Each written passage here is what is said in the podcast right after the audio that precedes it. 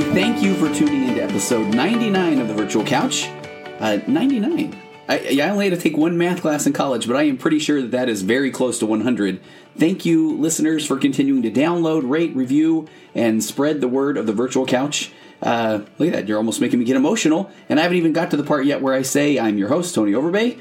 I'm a licensed marriage and family therapist, certified mindful habit coach, writer, speaker, husband, father of four, ultra marathon runner, and creator of The Path Back an online pornography addiction recovery program that is helping people reclaim their lives from pornography addiction. If you or anyone that you know is struggling with pornography addiction or just trying to, to put pornography behind them once and for all, please point them to pathbackrecovery.com. There you can download a short ebook that describes five common mistakes that people make when trying to overcome a addiction to pornography or even just trying to get it out of their lives. Again, um, I'm running a special on the path back, something I've never done before, and uh, it's it's it's going well. It's well received, and some of the feedback that I've received is um, honestly just saying hey, thank you for just saying that it's not an addiction. Because uh, I think I went into this at the beginning of the last episode. Um, even that, that word addiction carries so much weight with it. But in my world, addiction, not addiction, if it's something that you, you end up turning to as a coping mechanism, whatever it is, and uh, you don't want to do that anymore, there is a way to, to get help to overcome that, and that's what the Path Back is. So the Path Back special is um, it's uh, if you use the coupon code, go to pathbackrecovery.com. You can sign up for the program. Use the coupon code Happy New Year, all one word, and it's $50 off the program, and I'm going to do that through January 15th. And please stop by tonyoverbay.com, sign up to get more information on upcoming programs on happiness, couples communication, pre-marriage communication, anger management, uh, you name it. So many good things coming in 2019, and your email will never be sold or shared or anything like that. You can find me on Instagram at Virtual Couch, on Facebook at Tony Overbay Licensed Marriage and Family Therapist, and uh, on Twitter, uh, I think it's Tony Overbay. And we also have Couch Virtual at Couch Virtual. Somebody had Virtual Couch. And uh, so uh, I think I'm doing mostly this stuff goes automatically on Twitter to Tony Overbay. So um, trying to trying to populate that at Couch Virtual thing at some point. But let me get to the episode today. Uh, Elisabeth Mortensen. This is my guest today, and she and I talk about it. So I'll keep it brief, but. Uh, uh, she's also known as Eat Squat Mom, which I love that. I love that name.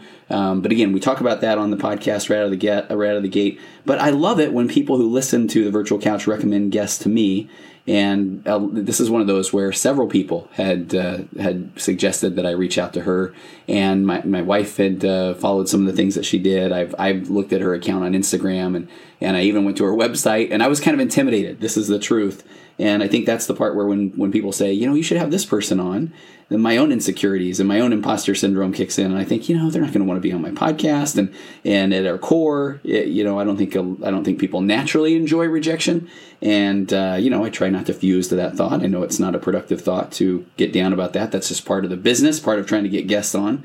But almost weekly, I reach out to guests that I would like to have on. Um, I, and just I don't know, the top of my head, looking back in the early days of the virtual couch, um, Paul Gilmartin, who's host of the Mental Illness Happy Hour, uh, talked about depression. Nikki Kimball, who is literally the, I mean, some argue the greatest female ultra runner of all time, um, that she was on the podcast. I mean, there's a bunch of people that I reached out to that just said, sure, they would come on. But there are so many guests that fall through. Uh, you know, I keep talking about doing a series of podcasts about ADD and ADHD, and I've had some guests there fall, fall through. Um, I've been reaching out to a lot of people trying to get an expert on something called HSP, which is fascinating. HSP stands for highly sensitive person, and uh, it's not a disorder, but it's a type of individual. And it was something that I honestly hadn't heard about, and uh, I had someone bring it to my attention. I've been doing a lot of research in that area, and it's pretty fascinating. And so there are some people that I work with that um, I wonder if they kind of fall into that category. So I've been trying to get somebody on in the world of HSP, and I literally can't get anyone to get back to me. Um, there's a really fascinating that a lot of people from the Christine Hammond episode on narcissism, we teased borderline personality disorder, and so Christine and I are going to talk about that in the future.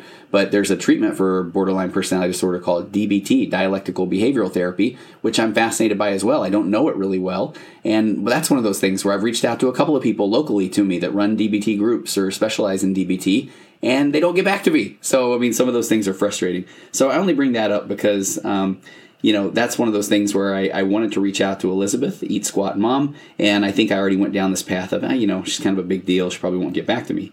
But so then I all of a sudden learn that she is not just local to me, but she is literally in the same city as me. And I have not stalked her, but I'm, I guarantee you, I don't live in a big town, so I'm sure I've literally probably ran by her house when I'm putting on additional miles uh, during heavy training periods.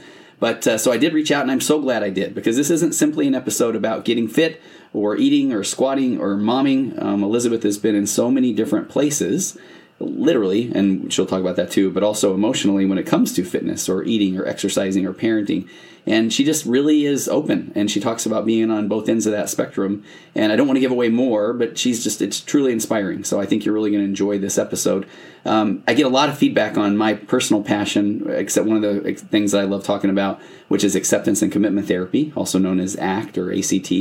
And uh, I was so impressed that how she basically was preaching the same message and she didn't even realize it um, message in, in general that, you know, hey, we're all unique. We come to this place in our lives right here, right now, is only we can do. In the world of acceptance and commitment therapy, they call them your um, your private experiences. Uh, in psychology, it's your schema. It's all the things that have brought you your baggage to where you are today. And how does that apply? That even when we are trying to adhere to some sort of diet or fitness or exercise program, um, you know, ultimately we're we're not probably going to do it perfect. So when we're trying to do someone else's plan or someone else's truth or someone else's rule or view, there's a pretty good chance that when we don't follow it exactly to the T, that we're going to think that something's wrong with us. And then we're going to fuse to that thought of, see, I knew I couldn't do it, or I can never stick to this, or that, whatever that story is in our brain. And then when we fuse to that, you know, when we buy into that story, when that becomes our reality, then we don't actually have to do the, the work, the hard work. And so um, Elisabeth covers all that. And she comes from a really good place with, uh, with that in mind. So, you know, we need to do something productive with the, the, this new data. And I think that she gives us a lot of new data with these new experiences. And Elisabeth speaks to that so well. So let me get to the interview. She covers everything um, and more. I don't know where that sentence was going, but uh, you know, if if you are a fellow ADD folk and you need multiple things to do while listening, you can actually go find her on Instagram at um, eat.squat.mom, or she has a website eatsquatmom.com, and uh, that kind of rhymed. Enjoyed that. And you can find her on Facebook as well. And here's a little kind of a fun thing too. So the video of our interview is up on YouTube, and I just love the fact that she just makes a comment a few times about people emailing her, commenting on her arms. And uh, so here's the little teaser to have you go find um, to find uh, the video on YouTube. Uh, it's kind of funny that she mentions that a few times, and uh, you'll see why when you see the video. I'll just leave it at that. So um, let me get to my interview with Elisabeth Mortensen, aka Eat Squat Mom.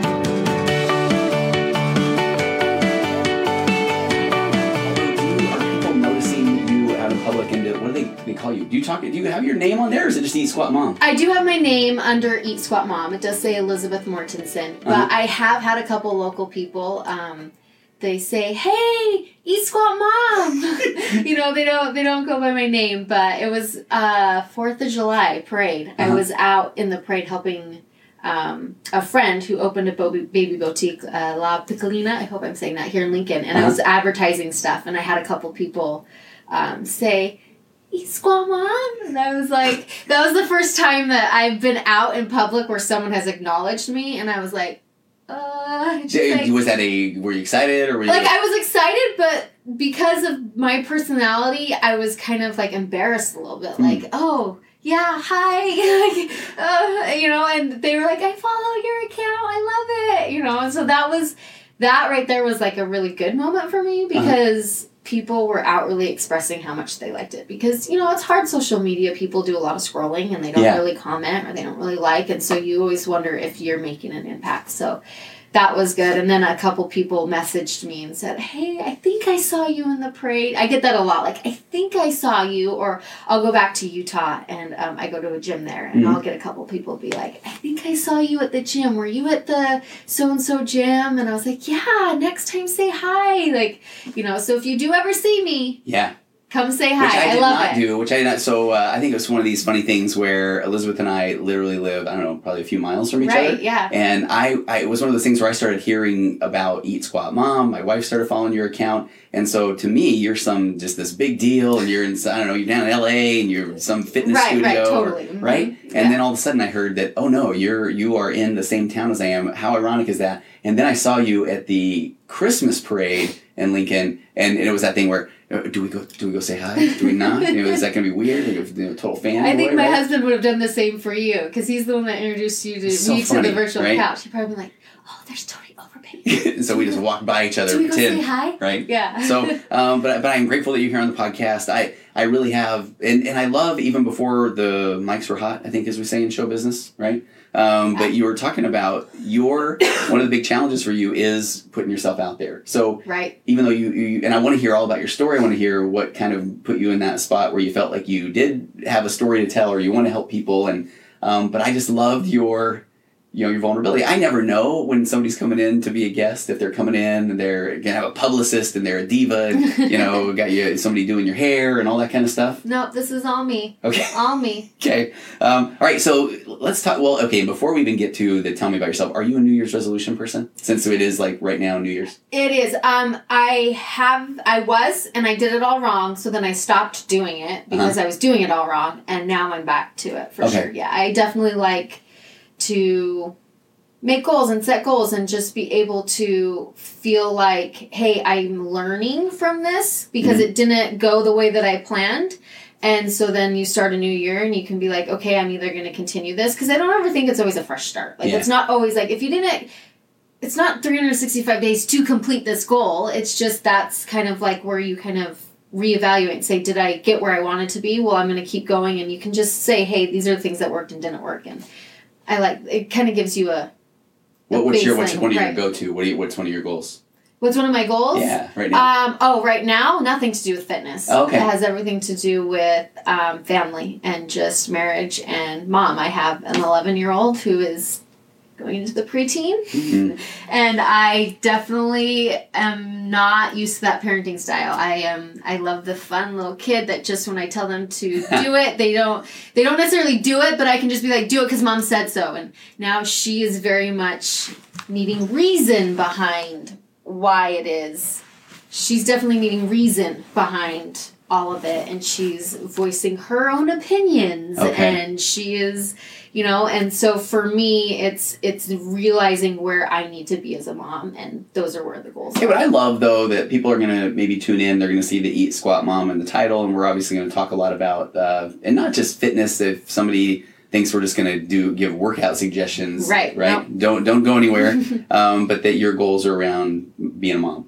right yeah, Yeah. right and and where fitness and nutrition ties into that and how it enables me to be the mom that i am because i really feel like fitness and nutrition it's a huge part of me as not as in the way I look or making sure I, you know, eat the right foods, but what it does for me personally that allows me to be who I am. Okay. All right. Yeah. So let's let's get into the story. Okay. Uh, tell me. Uh, I don't know a little about you, what you do, and what got you to where you are now. Uh, okay. Well, I am a mom of three beautiful girls, and my husband is in the military. He is an Air Force pilot, and we are uh, going on eight years. Eight years, and I never thought I'd be a military wife. I always Oh. said.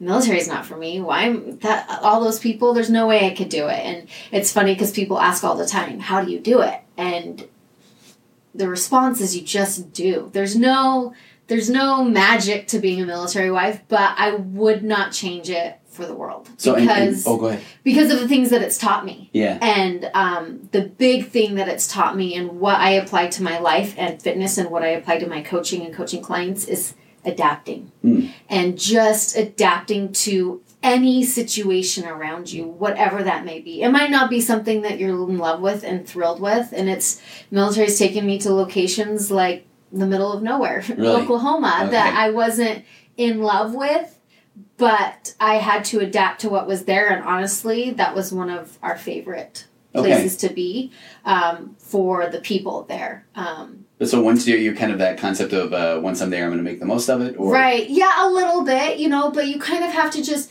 The people in Oklahoma were way different than the people. Then we moved to Seattle, Mm. Washington, and I go there, you know, being a mili- being military with a small town.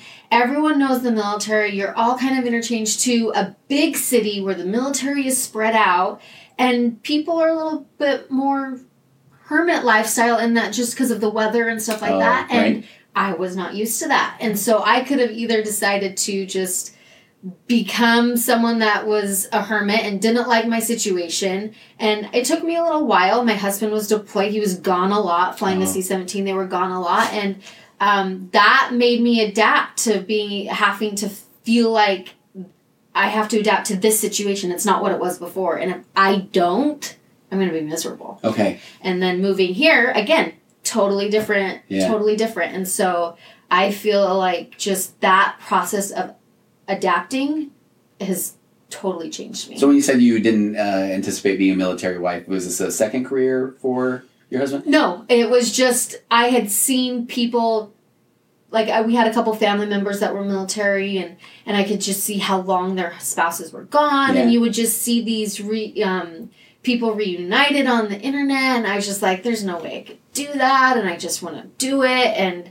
and then he came along Okay. and Gotcha. you know and we were he was at BYU and he actually served a mission with my brother we're you know we're LDS and Uh-huh. he served a two year mission with my brother Okay. and so that's how we met and he uh, showed up at my house one day to see my brother and I just decided that he was cute Okay. enough for me to like so Uh, did you pursue him at that point? uh no he pursued me Okay.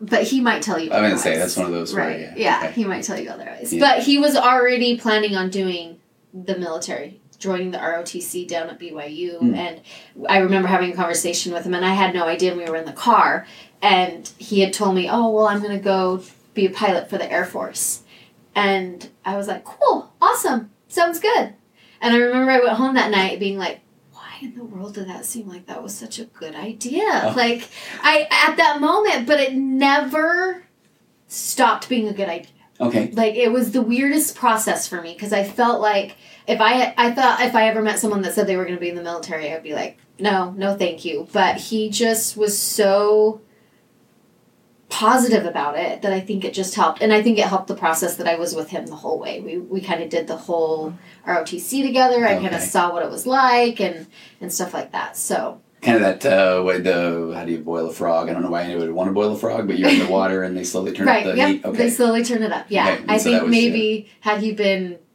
gone all the time, Yeah. I don't know. I don't Okay. know. So. Well, and what did you study in school? what did I study? Yeah. Oh, um, I was starting my social work degree, but then uh, decided to have children, so Okay. I haven't actually finished my degree. I have an associate's. Okay. I went to Weber State, did, Did you? two years at Weber State, transferred to BYU, and did a year and a half there, and then had my child. And I have to make the the joke. So you have three daughters, right? Three so daughters, the next yep. one will be a boy because that's there what will happened be for no me. next one. I mean, it, it works. I mean, it does. We did the three girls, and then the next one is a boy. I mean, it is a fact, I believe. but that's you. See, I'm Okay. not going to compare myself to right. you because Okay. that may not happen, and I'm good with three. Okay. No, that's good. Um, so were you always a a fitness person? No. Oh. No, not at all. Okay. Yep. I grew up not doing anything. Okay. Yeah, I grew up I didn't see that coming. I mean, I like I did some ice skating and we were outdoors and like backpacking and Yeah. hiking, but as a athletic like as an athlete, no, I wasn't. I didn't play any sports in high school. Huh. I was academic, more nerdy kind of, you know. So I actually switched high schools because I went to a high school that was solely focused on sports and that wasn't me. So I switched high schools. Okay. And um, no, I didn't do anything. I got married and I still didn't do anything. And What did you so- think of fitness people at that time? Did I didn't think really anything Okay. of it. Like I didn't. It wasn't a negative? It wasn't a negative thing. It was just I never. I didn't have this perfectly toned body, but I didn't have like weight that I had to lose. Mhm. Like it wasn't ever anything that I. But as a teen, I mean, I I'm not gonna lie. I was conscious about the way that I looked. I did see flaws. I did Uh-huh. see things that I didn't like, but I didn't have this drive or this motivation to fix them. Okay. if that's what you want to call it. Yeah. Um, so no, I didn't. I didn't grow up. I didn't. Yeah, I didn't do anything. And even marrying my husband, he he was active. He would go to the gym, but it wasn't something that he was passionate about. I guess his fitness just came from the Air Force, all Yeah. the fitness activity that they did in the RTC. And um, but it wasn't until I had I got pregnant and I gained sixty pounds with my first 60. Sixty, and Okay. I'm five four. Okay. So five four, 60 pounds. That's a lot of weight to to pack on. But it was I was in this denial process throughout the whole time. Like I'd go to the to the um the doctor and I would step on the scale and I'd be like, what's wrong? Like, Yeah. I don't know what it's like. Because I'd look in the mirror and be like, I am this cute, I, I'm not this cute pregnant lady that I always thought I would be. And I Yeah. was. Like, there's no doubt about it. But because I had that glow and I was just happy. But I was working full time at the time and I was, um, and I just didn't see that I was doing anything different hmm. than I was before I got pregnant. Were, were you exercising then while you were No, pregnant? uh-uh. Okay. So I just like I didn't think I was eating differently. I didn't, but looking back, I mean, I was because there's no way I could put on. wasn't it wasn't it a sixty pound baby? Right? No. No. Oh, trust me, that baby popped out, and I cried a little when she popped out. Only six pounds, Oh. Five ounces. So I was like, "Where's my pound baby?"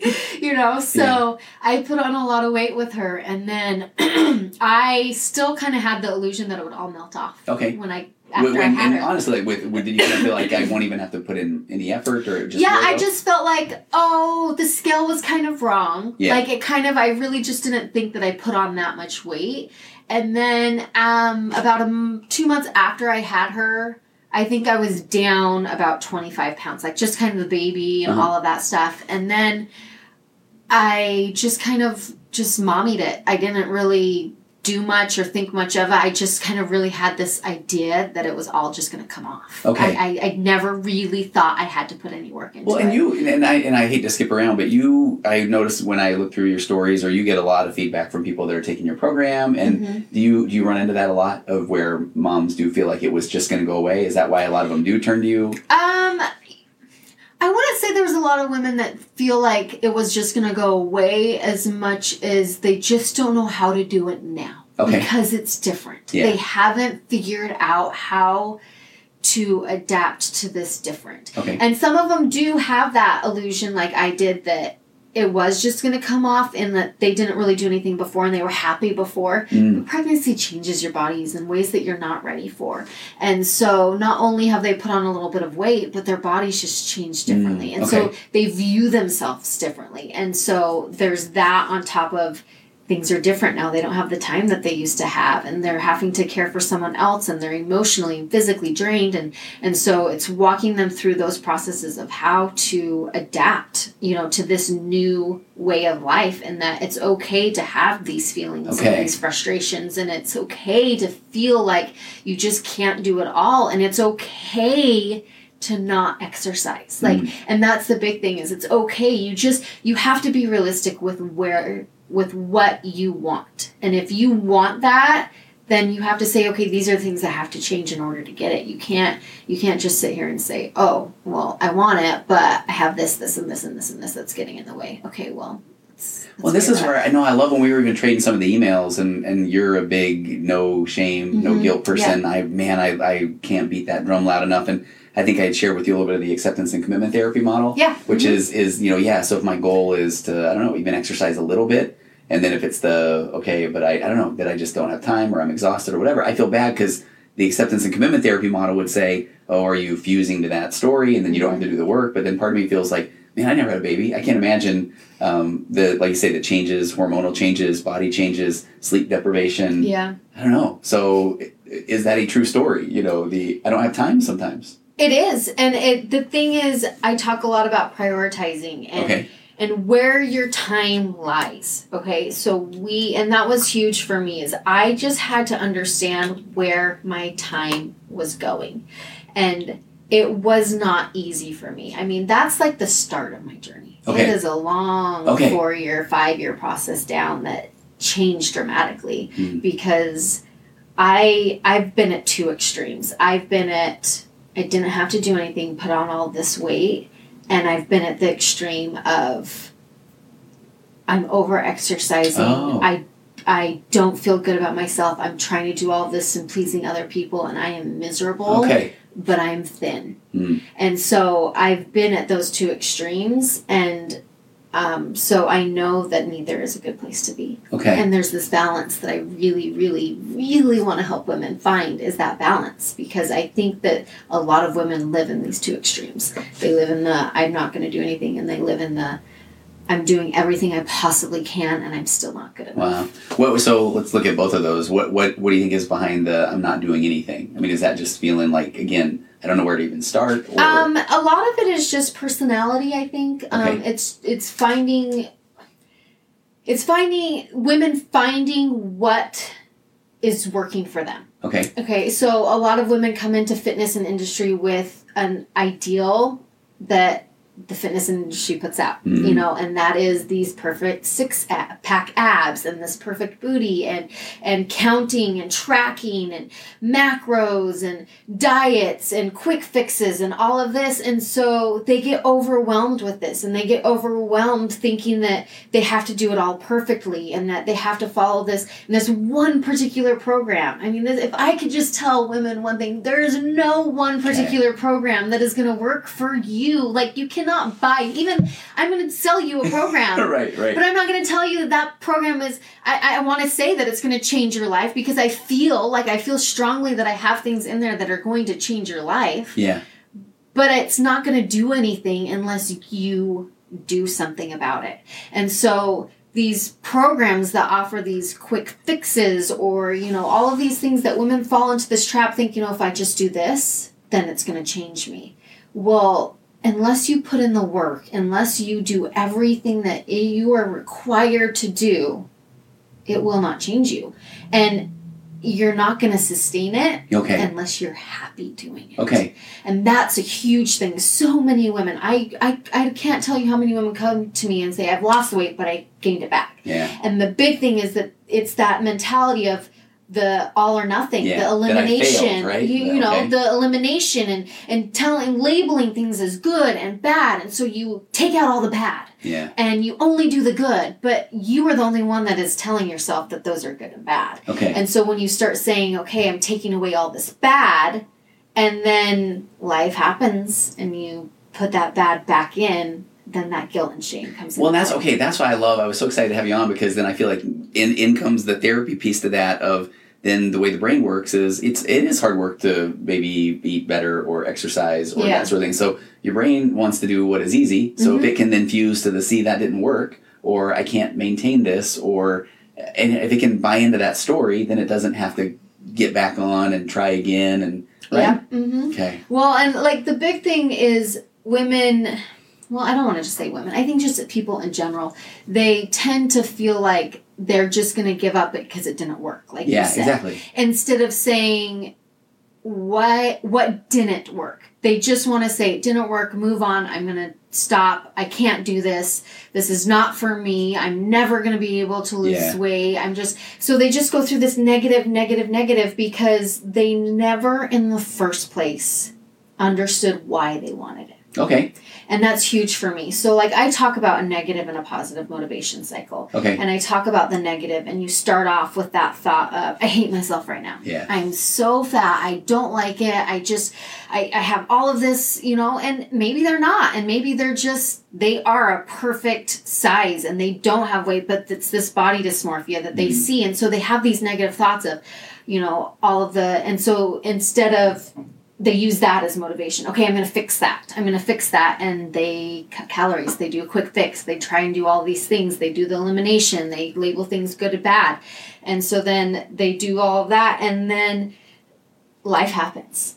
And everything that they've taken out that was bad now comes back in because those bad things are what they associated with their emotions. Yeah. And they said those were the comfort foods. Those were all of those things that they decided to just suppress and say, well, I'm not going to deal with those right now. All I want to do is lose this weight. And if I just do this, then I'll be happy. Yeah. Yeah. And so life happens, and instead they don't know how to deal with it. And all that bad comes back in that they've labeled, and the emotions start to come back in, and they start to eat and they start to gain the weight. And then what happens again? Oh, I'm fat. I hate myself. I don't like it. What am I going to do? I'm going to slash calories. And it's like this continuous cycle that Yeah. they continue to go through. And so I really try and focus on this positive motivation in that before you even start, we're not we're not building something off of a negative thought. We're not building something off of you saying, "Hey, I don't like the way that I look." We're really trying to understand what it is about you that makes you unhappy. Okay. And your weight might have something to do with it, but I can promise you that is not truly what it is that you are here for. What do you Like, think? What do you think? well, I go through steps. Like Okay. I'll say, okay, so someone will say to me, why or why do you want to lose or they'll come to me and they'll say I want to lose weight and I say why? And they say because I want to fit in a swimsuit better. Why? Because I want to be able to run around on the beach with my kids. Why? Because it makes me really happy to be involved with my family. Why? Because that's where I'm the most happy. Okay, so that is your why. No, that is good. your that is why you're here because you are the most happy when you are able to be with your family actively. Yeah. It has nothing to do with the way that you look or how you view yourself physically. It has everything to do with that why. So that's where we start. We say, okay, that's what we're focusing on. So we're not slashing calories to try and get into a swimsuit. We are finding out how to make you happy in that position where you're active with your family. So we take steps in finding something that works for you. And that's the big thing is that you're creating goals around your lifestyle. So and I got so I love that, and honestly, I've never like thought this through, but uh, you know, I love my the ultra marathons, all that Yeah. stuff. I make the jokes. I can eat ice cream, and but I had this goal that I realized that I just met. Where so my son is a freshman in high school and he's playing basketball, and and I'm old. I'm 49. Like I'm super old. Mm-hmm. Oh, so old. and I had, but I had this goal where it's like I, I was determined. I want to be able to still play basketball with my son, yeah. and I still want to be able to play with him um, as he was older, and and that was part of what has always kept the the motivation. And, right. Yeah. And and I love that you say that. That's what's kept it. yeah. Because that right there's why you continue to do it. It has nothing to do with, you know, being able to be the fastest runner or No. anything like that. Those days like, are long gone. and. you're still moving, Tony. Right. Still moving. But no, I love this though because my next goal, I really want, I want my grandkids to come see me at hundred mile races. Right. is, I, that is fueling everything. You know. and and that's Yeah, no, that's love that. perfect because that's what's going to make it sustainable and so when you can adjust those goals and adapt those to your lifestyle Mhm. then when life then you start creating solutions and Yeah. not excuses and Yeah. that's my big thing we I start creating solutions and then when life happens you adapt Okay. okay you don't you don't sit there and start bringing all this bad back in because you never got rid of it Mhm. you learned how to make solutions to those things that you felt were bad so you've learned how to enjoy your cookie okay you've Cook learned cookies. to right say cook- multiple. cookies yeah Okay. i mean i won't tell you how many batches i've made in the last Okay, two weeks right. but um but, no, I yeah so though. That is- so then it just brings that full circle and so then when you come back to it and you start adapting your why might change now. Mm-hmm. And so then that cycle continues, but it's positive. You're Yeah. never putting yourself into that negative thought process. Because I don't feel like when I eat a bag of Kit Kats, true story, over the break, and Reese's peanut butter cups, both of them, Right, double bags, frozen, right? Uh, frozen, those Reese's they're peanut butter chilled now. I They're used to go frozen okay. in the, the refrigerator. Um, but yeah, that, that isn't me now fusing to the now I will never run with my grandkids story, right? Right, Because if I mhm. went there, then then I don't have to do anything at all. Yeah. So okay, Yeah. no, I love it. I do. So I want to hear more about the two extremes that you were at. Okay. Uh, yeah, so I started, so it was about a year and a half after I had my daughter. Um, and I just was, I was just so unhappy. I just, I was 30 pounds heavier than I was when I got pregnant. And I just, I wasn't moving. I wasn't feeling good. Like I Mhm. was working full time. My husband was going to work. I wasn't being present with my daughter like I wanted to be. And I just wasn't feeling good. And I was seeing my husband like go and he'd go do his PT exercises and he was, you know, uh, timing for the half or for the mile, and a half. yeah. And, and like I just would see them run and I would go, but I would just sit there. Mm, Like I wouldn't do anything. And so I finally was just like, okay, this is enough. Like I'm done. And I had my little Graco stroller, you know, the ones that are like the travel yo, where they have like the car seat and the stroller that go together. But Yeah. it wasn't a jogging no, that's stroller. the big one, right? Oh, the big ones. Yeah. And I just put my kid in there and I started running around the block. And the first time I couldn't run and I just Wow. walked.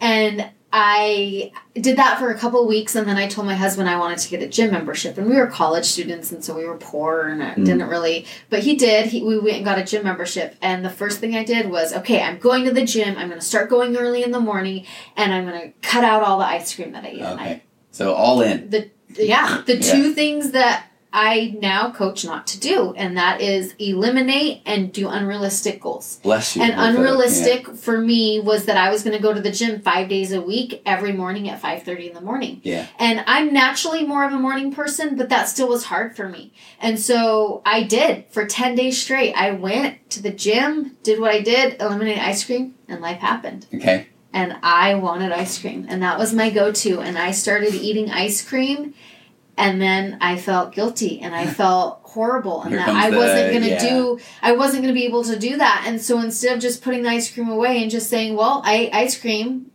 Now keep moving now forward, keep moving, right? go forward," I just stopped going to the gym. Uh, And so it was like, uh, and then I don't, and I don't know what resurfaced to get me get back going, but I think it was a lot of it was I just realized that I had to stop trying to do something that wasn't for me. And so instead, I popped in a Biggest Loser Bob Harper DVD into my DVD player and started working out at home. And I just started doing these exercises and I started counting my calories and just, I wasn't super strict and I wasn't like, oh, I have to make sure that I'm only eating these things, but I just was more aware. Like, I Mm. just allowed myself to be more aware.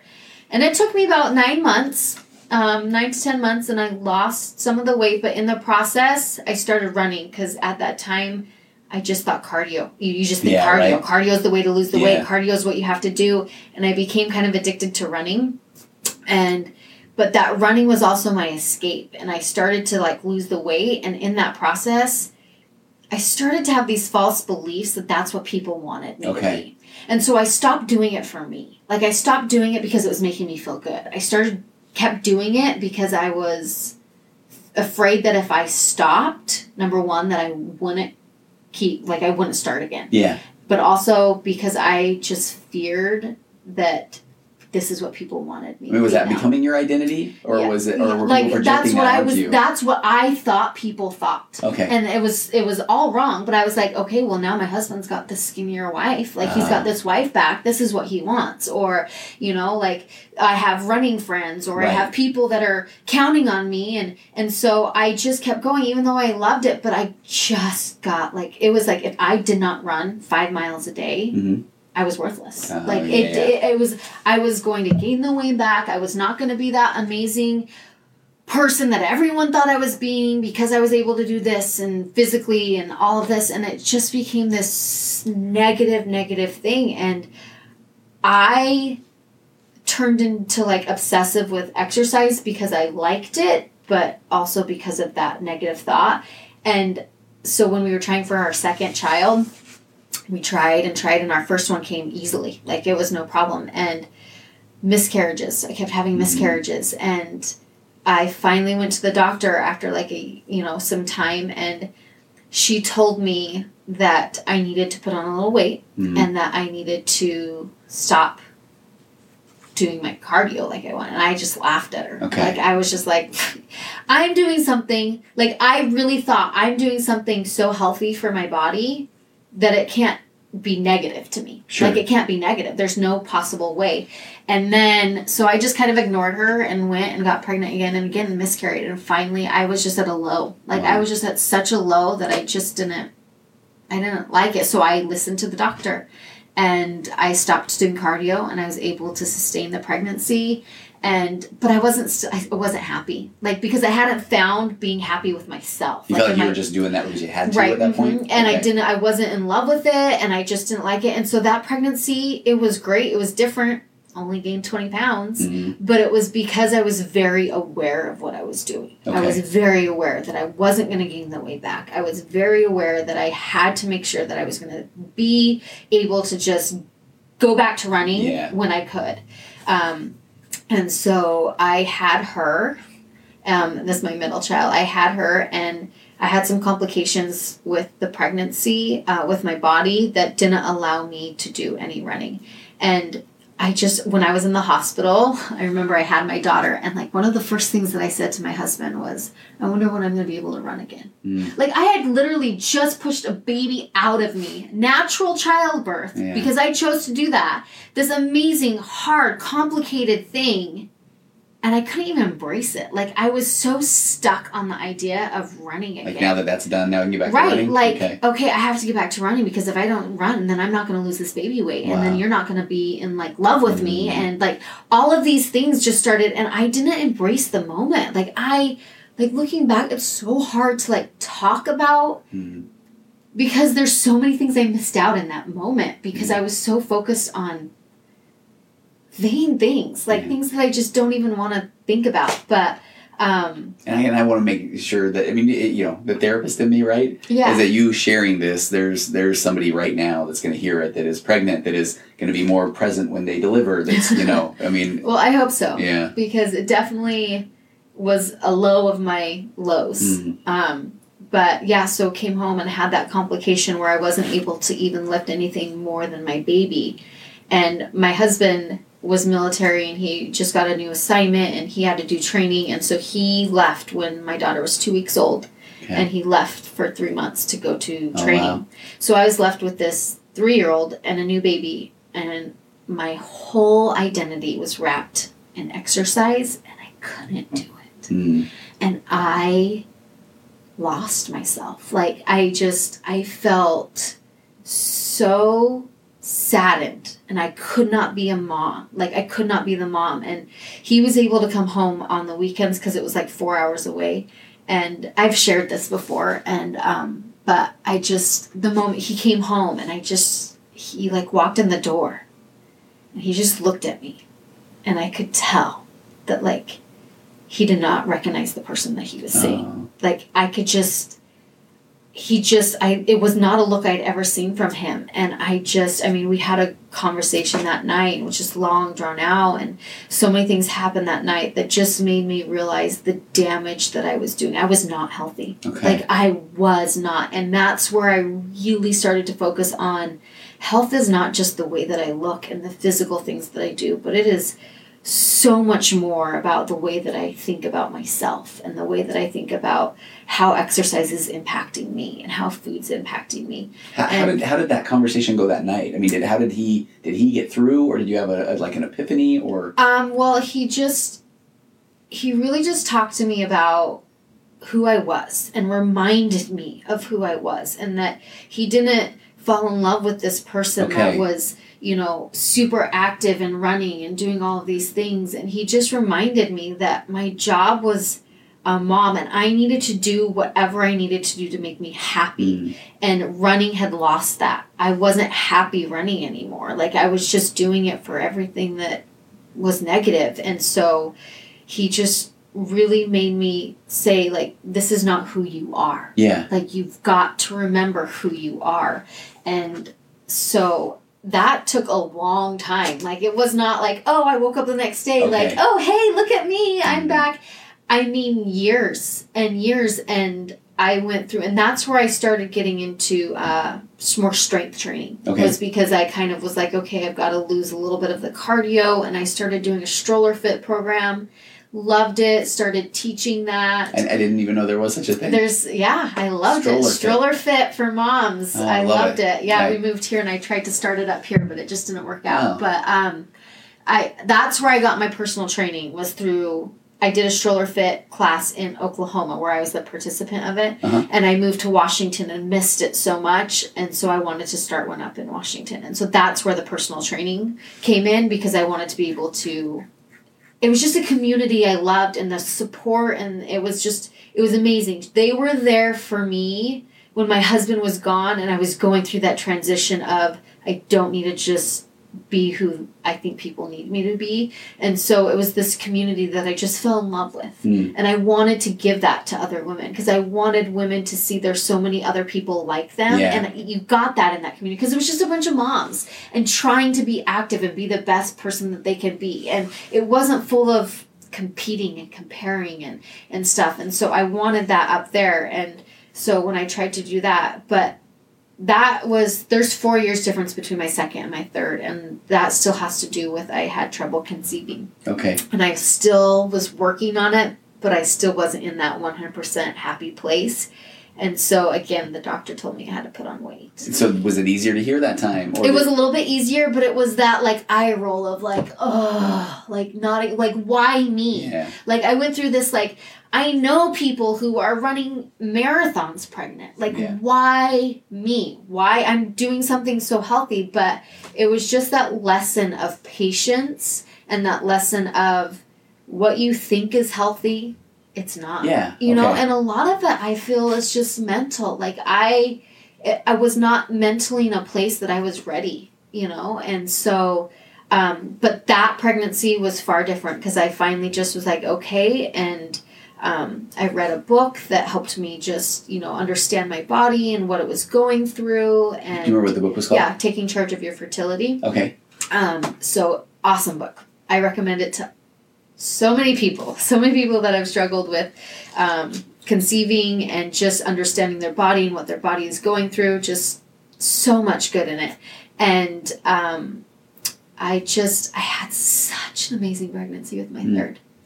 And I was not um, focused on like tracking my calories. I just was active. Like I just I just worked out cuz I loved working out and I just ate because I loved to eat and I still only gained 20 pounds. Okay. Like it was night and day different. So the mindset you kind of Oh, for sure. really- Yeah. And I still was working on myself, but I but I had my so when I had my third daughter again, natural birth and totally different. I embraced it. I loved it.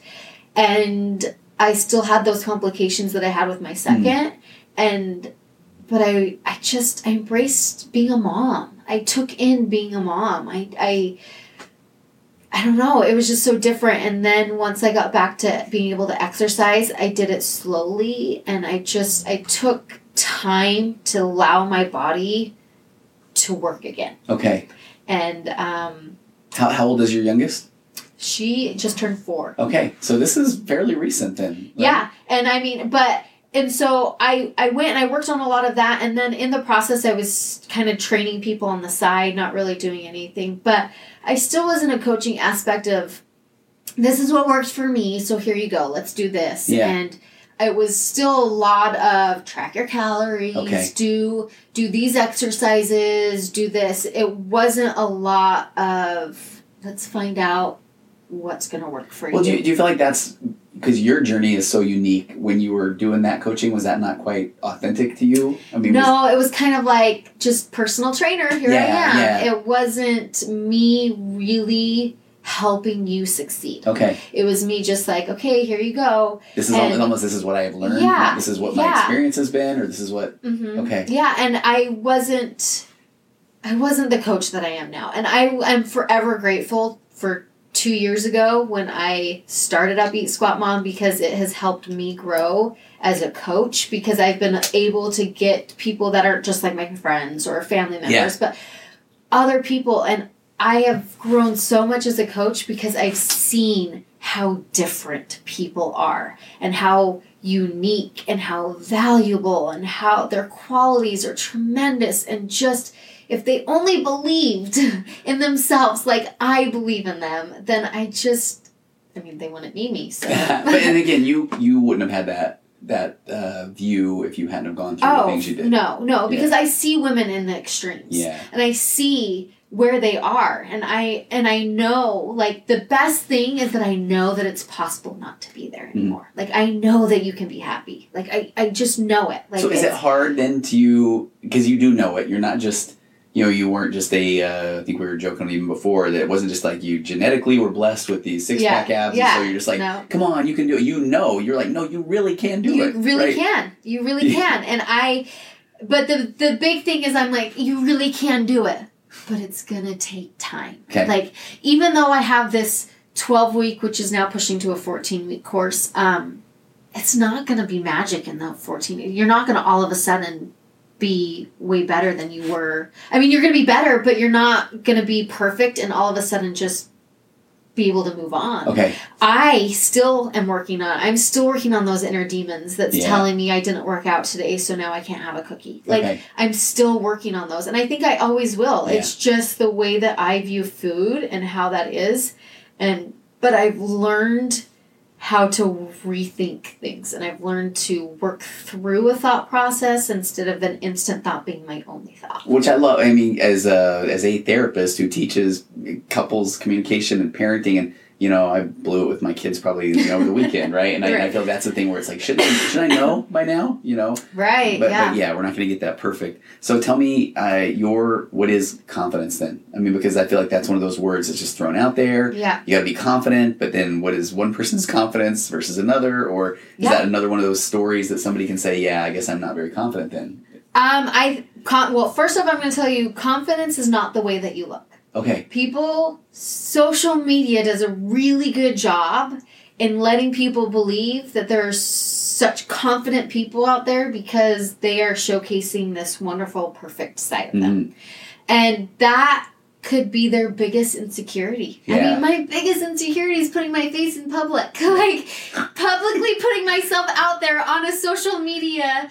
Like, that is like a huge fear. Like, I am not confident in that. Okay, I just had to tell you. So I love. I'm texting Elisabeth. I'm like, when uh, an hour before we start, and I just said, "Hey, you're super good at all the Instagram stuff. So can we do some of that?" And you're like, "Oh, I hate that stuff." Oh yeah, I hate Insta stories. They are not Yeah. for me. I Yeah. just I don't do well with that. But the big thing with confidence is okay, so what it's not is that it's not Okay. the way you look, it's not how much money you have, it's not all that and people base confidence around that. Yeah. Like they just they think that that's what confidence is and it's not. And oh man, I looked up confidence one day and I wish I had written that down. I didn't even write that down. But um what confidence was, like the definition of confidence, and I was like, oh wow, that's so amazing. Um, but it, people want to look at other people, and I love this quote someone said sometime where it was like, the grass is greener on the other side because they water it. Oh, okay. And, and, and people always think it's better over there, or they have confidence over there, but they don't understand what they're doing in order to get there. Mhm. And I feel like fitness and nutrition, for me, I'm confident in that area. And because I'm confident in that area, it allows me to be confident in other areas Okay. or gain confidence Yeah. in there. Because you asked me four years ago to come on a podcast, and I would have laughed at you and told you no. Yeah. Like, there's absolutely no way I would be sitting here on this couch. But I f- really firmly believe it spills over into other aspects of your life. And I don't think that you can sit there and say, I'm not a confident person just over one thing yeah, sure. one thing in your life. And so I think that's where a lot of women get hung up is they just feel like I don't feel confident in a bathing suit, so I'm not confident. No, no, no, no. It's not the way that you look. Confidence is ownership. And it's how you decide to own your choices. And when you decide that whatever choices you are making are yours and yours only, no one else can decide or make those choices for you, then you're going to build confidence. And that for me is where fitness and nutrition has come into play. And what I want fitness and nutrition to be for women is is that that way to show them like, hey, I'm confident because I'm owning these choices. I'm changing my life. I'm changing the way I think, the way that I view things. And that is going to push me in other areas of my life. Confidence in my marriage, confidence in my ability to be a mom, confidence in all of those things. And so I think it's just a way to sh- to just show that you have confidence um, in all areas. Well, and I call I, I I refer to I have a my emotional baseline theory. So it's like when you get those things going well in your area, uh, in your area in your life, it builds up uh, your I call it your emotional baseline. Yeah. And then now all of a sudden, other things seem more possible. When Right. you're when you're down, everything seems overwhelming. right? Right. Yeah. Um, so the the book that I love on acceptance and commitment therapy is actually called The Confidence Gap. And when I'm recommending that to people, I, I always say I don't like the title because I feel like it's such a motivational speakery kind of title. But the whole point that it's making is is exactly what you're saying, where it's saying we often say, well, I will, I will, you know, I have to have confidence. Um, well, what it says is like I'll have confidence when I have the six pack abs. Oh, right. But but it, the reality is, you know, I have to start just making those steps, and I will Mhm. gain confidence, and then, quite frankly, I might not even care if I ever get the six pack abs. Yeah. Because right, Right. And well, a lot of people will think that person is confident because, they're showcasing their six pack abs. yeah, But are they? Like Right. they don't know that. They just so it's just it's visual. It's all visual and instant gratification and feeling like we need that in order to be confident and it's you don't know. You just you don't know what that person is doing and you just it's if I can just stress enough like just be you and focus on you and make sure that you are making yourself happy and not focusing on anything else. Well, and so there, there was uh, we were trading some things before too. I love this, you know, the concept of how do you hold firm to accepting yourself while striving for self improvement. And I feel like that. Then I love how you set the table for that. Um, I'm because I'm well, I want you. I was say I'll but what do you what, what do you say to that? So it's like you want to improve, but then you want to accept yourself so that you don't beat yourself up. Right.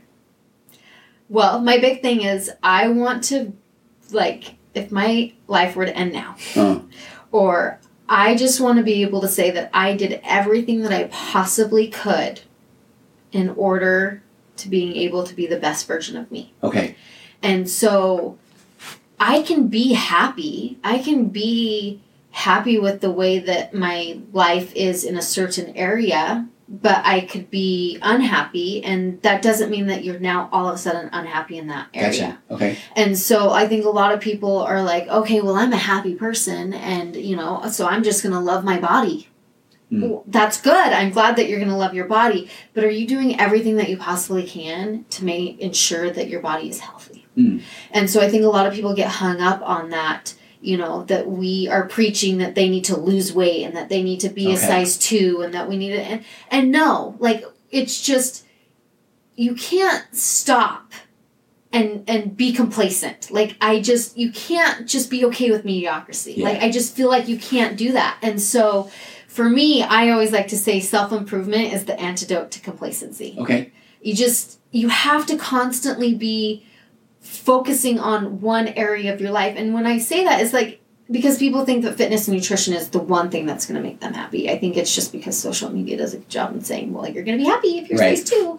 And so they fixate on that number and they fixate on the number on the scale, they fixate on the number of gene size, whatever it is, they fixate on that number and think that that's what they have to be. And then there's this big push now for the self love. And, and I do, I love it. I have three girls and I want to make sure that they feel like they're enough and that their worth is beyond, like they have value beyond what they believe and all of these things. But at the same time, I don't want them to ever feel like they have to be okay with where they, like Yeah. just with what they are at that moment. Like I don't know how else to describe it. It's just, I just I want women to see that they can always improve and not because what they are is bad, but because there's always something that is even greater. Yeah. So okay, I just pulled up on the fly here. The, Yeah. There's another book called The Happiness Trap, Okay. which talks about getting caught up in this trap Yeah. of what makes me happy, and they lay out these two um, definitions of happiness that I I love. Look, it's even highlighted. You didn't right? even highlight it. Um, so okay, this says, uh, what exactly is happiness? We all want it. We all crave it. We all strive for it. Um, the word happiness has two very different meanings. The common meaning of the word is feeling good. In other words, feeling a sense of pleasure, gladness, or gratification. We all enjoy those feelings, so it's no surprise we chase them. However, like all human emotions, feelings of happiness don't last. No matter how hard we try to hold on to them, they slip away every time. And as we shall see, a life spent in pursuit of those good feelings is, in the long term, deeply unsatisfying. In fact, the harder we chase after pleasurable feelings, the more we are likely to suffer from anxiety and depression. But here's the good, the good part, right? The other far less common meaning of happiness is living a rich, full, and meaningful life. When we take action on the things that truly matter deep within our hearts, move in directions that we consider valuable and worthy, clarify what we stand for in life, and act accordingly, then our lives become rich and full and meaningful, and we experience a powerful sense of vitality. This is not some fleeting feeling, it's a profound sense of a life well lived. And although such a life will undoubtedly give us many pleasurable feelings, it will also give us uncomfortable ones, such as sadness, fear, and anger. This is only to be expected if we live a full life, we'll live a full range of human emotion. So, like, I love that one because it's Yeah. the what's important to us, you know, and and um, it, it- not just always chasing the happiness, you know, Right. that, that the six pack abs will make me happy, the car will make me happy, the money will make me happy, Mhm. right? Right, and I think a lot of people get hung up in that like I say there's a certain way to be and that's what's Yeah. going to make you happy instead of just saying, "Okay, I'm happy where I'm at." And uh, like with so f- you know, fitness, I'm going to just throw that in. Like a lot of people are saying, "Okay, CrossFit, like we need to be a CrossFitter and that's the way that fitness needs to be." And so someone tries CrossFit Mhm. and they absolutely hate it. Yeah. Like they just don't love it. And so they come away now feeling like they're not good enough. Right. Like they come away feeling like, okay, well, I didn't like CrossFit and so that doesn't make me a good enough person. Or someone goes into, for example, I'll go in and I'll like I will tell you when Zumba came out, like I am the horrible dancer. and like now high fitness is huge and Yeah. I have some good friends that are high fitness instructors. They're amazing at it. They love it. I think it's an amazing workout, but I hate it. Okay. Like I go into it and not because I think the workout, I like the workout, but as a mom of 3 children, my body's not the same. and so I tend to, you know, my bladder does not do well Ah, with all the jumping. Yeah. And so for me, it makes it miserable. And Yeah. I don't walk away from that feeling great. Yeah. I could walk away and say, well, for now I'm not going to be able to be, you know, like exercise. Mm. You know, I'm not good enough. I can't do high fitness. I can't do all those things instead of just saying, oh, that wasn't for me. Let's yeah. find something next? else. Right. Exactly. And so I think people get so hung up on that thing of like, okay, well, because I'm choosing not to do this this diet or I'm choosing not to do this avenue of fitness that now I'm not good enough. And so they don't want to continue to improve in other areas. Yeah. And that's what I really try and coach is like, okay, well, no, we're not going to do that just because your friend did it and it worked for her. Okay, Yeah. let's figure out what's going to work for you. Not everyone's an ultra runner. Yeah. I've told you before we even started this. Like, I'm good with 13.1. Stop me I at know, and, and I, 13.1. I, boy, I, I, I did say one. I was at a. My wife did a triathlon with some friends, and I was just there, and I'm saying to one of the husbands, I was like, "Doesn't this make you just want to do one?" And he and he was like, "Oh, absolutely not." No, And, you know, no, no. I no, and and I can't lie. In my mind, I thought he's just saying that because he doesn't want to do it. And then we were, uh, boy, third mention of a parade. We are at one of the parades, League of Mhm. Parades, and uh, he was talking about uh, firearms. And, he, and, and it's something like, don't, don't you just want to go shoot at a shooting range? And I was like, oh, no, No. I, I have no, no, I don't. So I was like, okay. And he was like, see, that was me with the running. I mean, we're all different. Right. Right? And I, people, instead of thinking that we're different and thinking, well, that just won't work for me and that's okay, it's instantly thought, okay, well, now I'm not good enough. Yeah. And I was even thinking that, yeah, that's, Right. Or like, oh, well, I don't want to run an ultra, but now that means that I'm not going to be an ultra, which means that I'm really not good enough Right. to run an ultra, which, like, it's just this whole thought. And so I just really feel like self love and everything Yes. comes from a place of finding what is working for you and what you really are passionate about and what you really love and always trying to focus on that and work for that and not just saying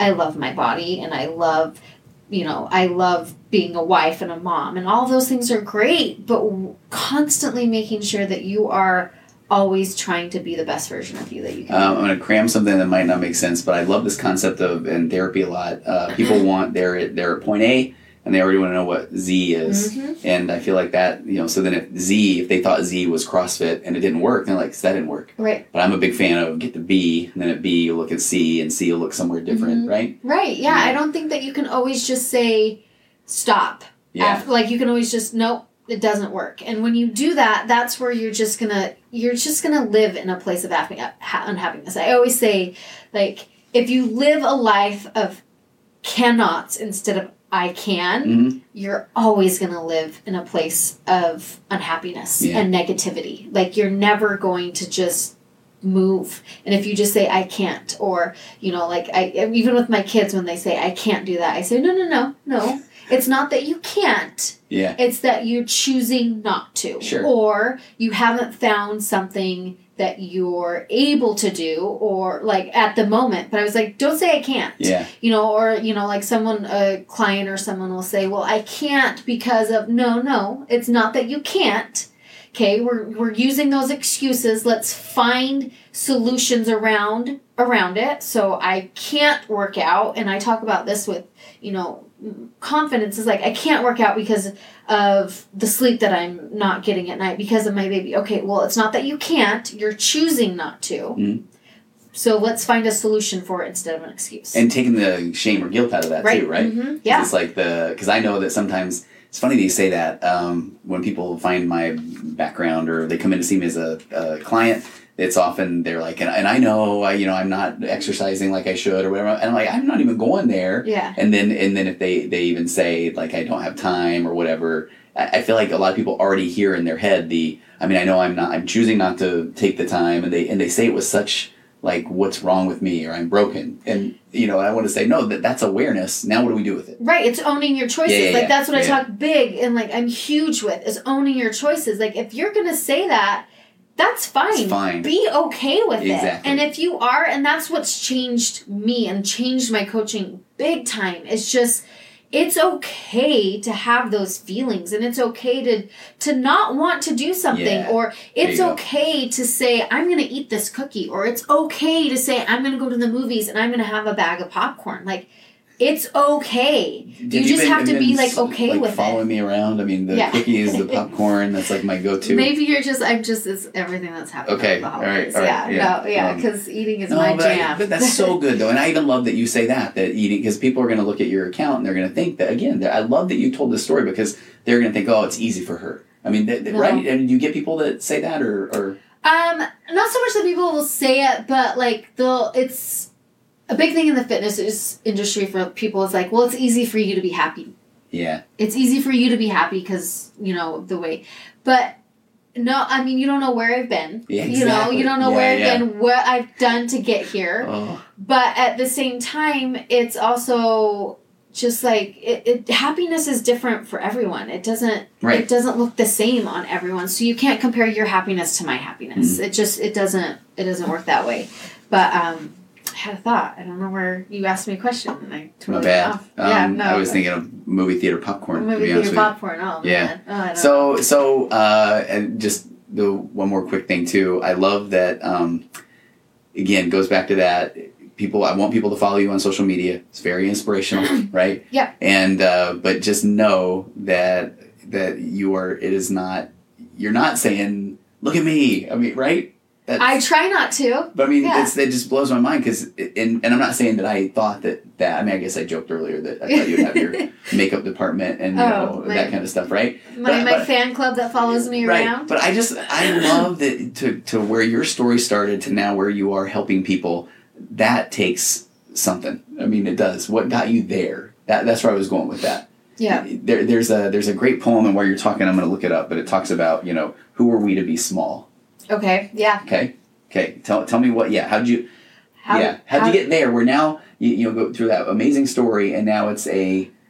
It really it's I want I want all my listeners to follow you on Instagram to to you know look at your programs and to then, how did I get here? yeah Honestly, it's because of you. Like people, like just seeing that my story can make an impact. okay And and also just what I've been able to learn throughout the process and meeting different people.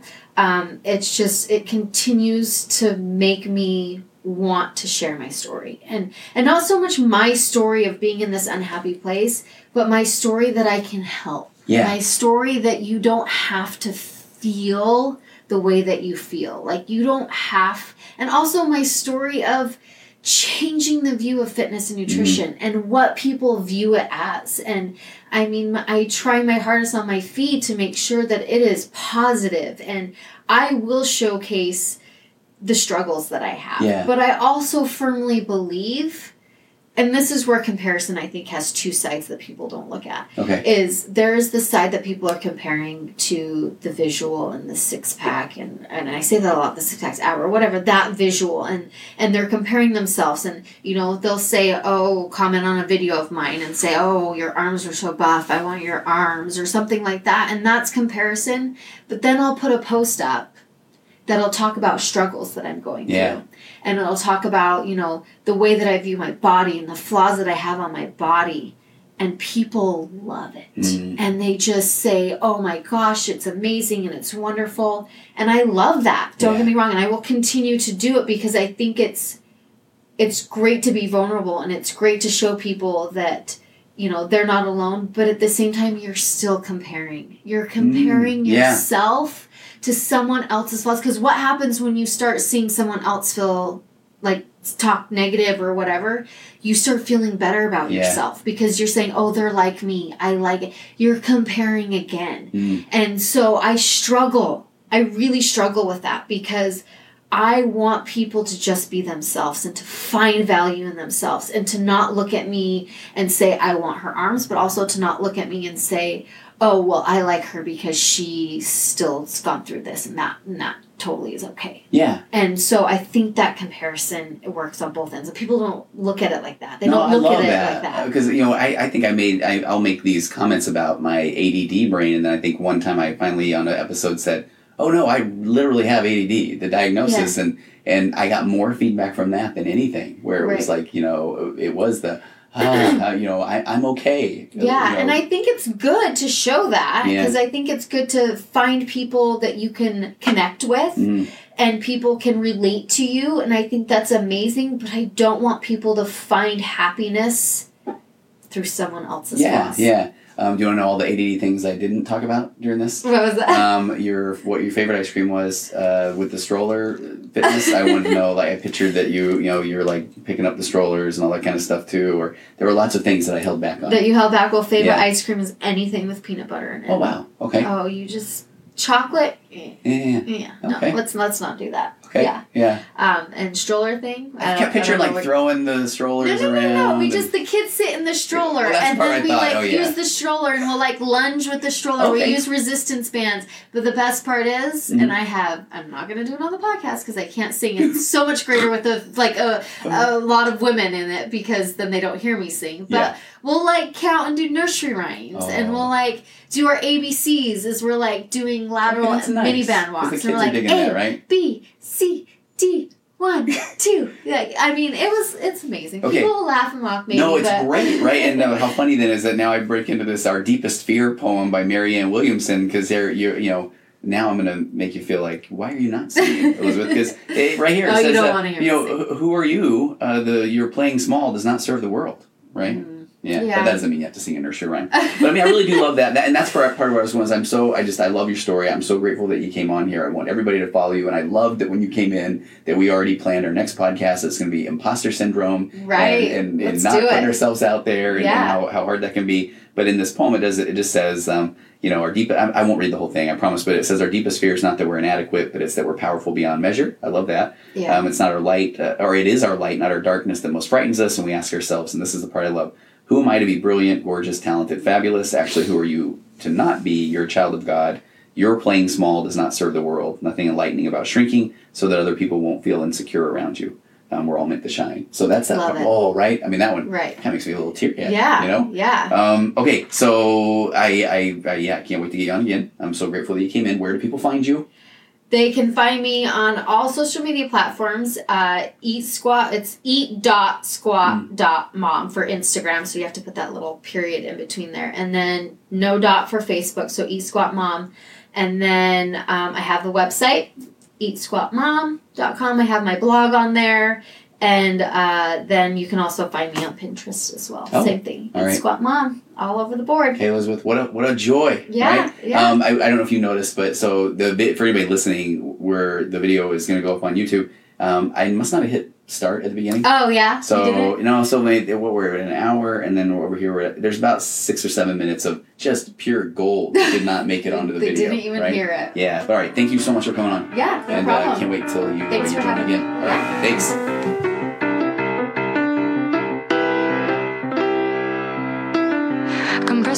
Emotions flying past, our heads and out the other end. The pressures of the daily grind, it's wonderful. Elastic waste and rubber ghost are floating past the midnight hour. They push aside the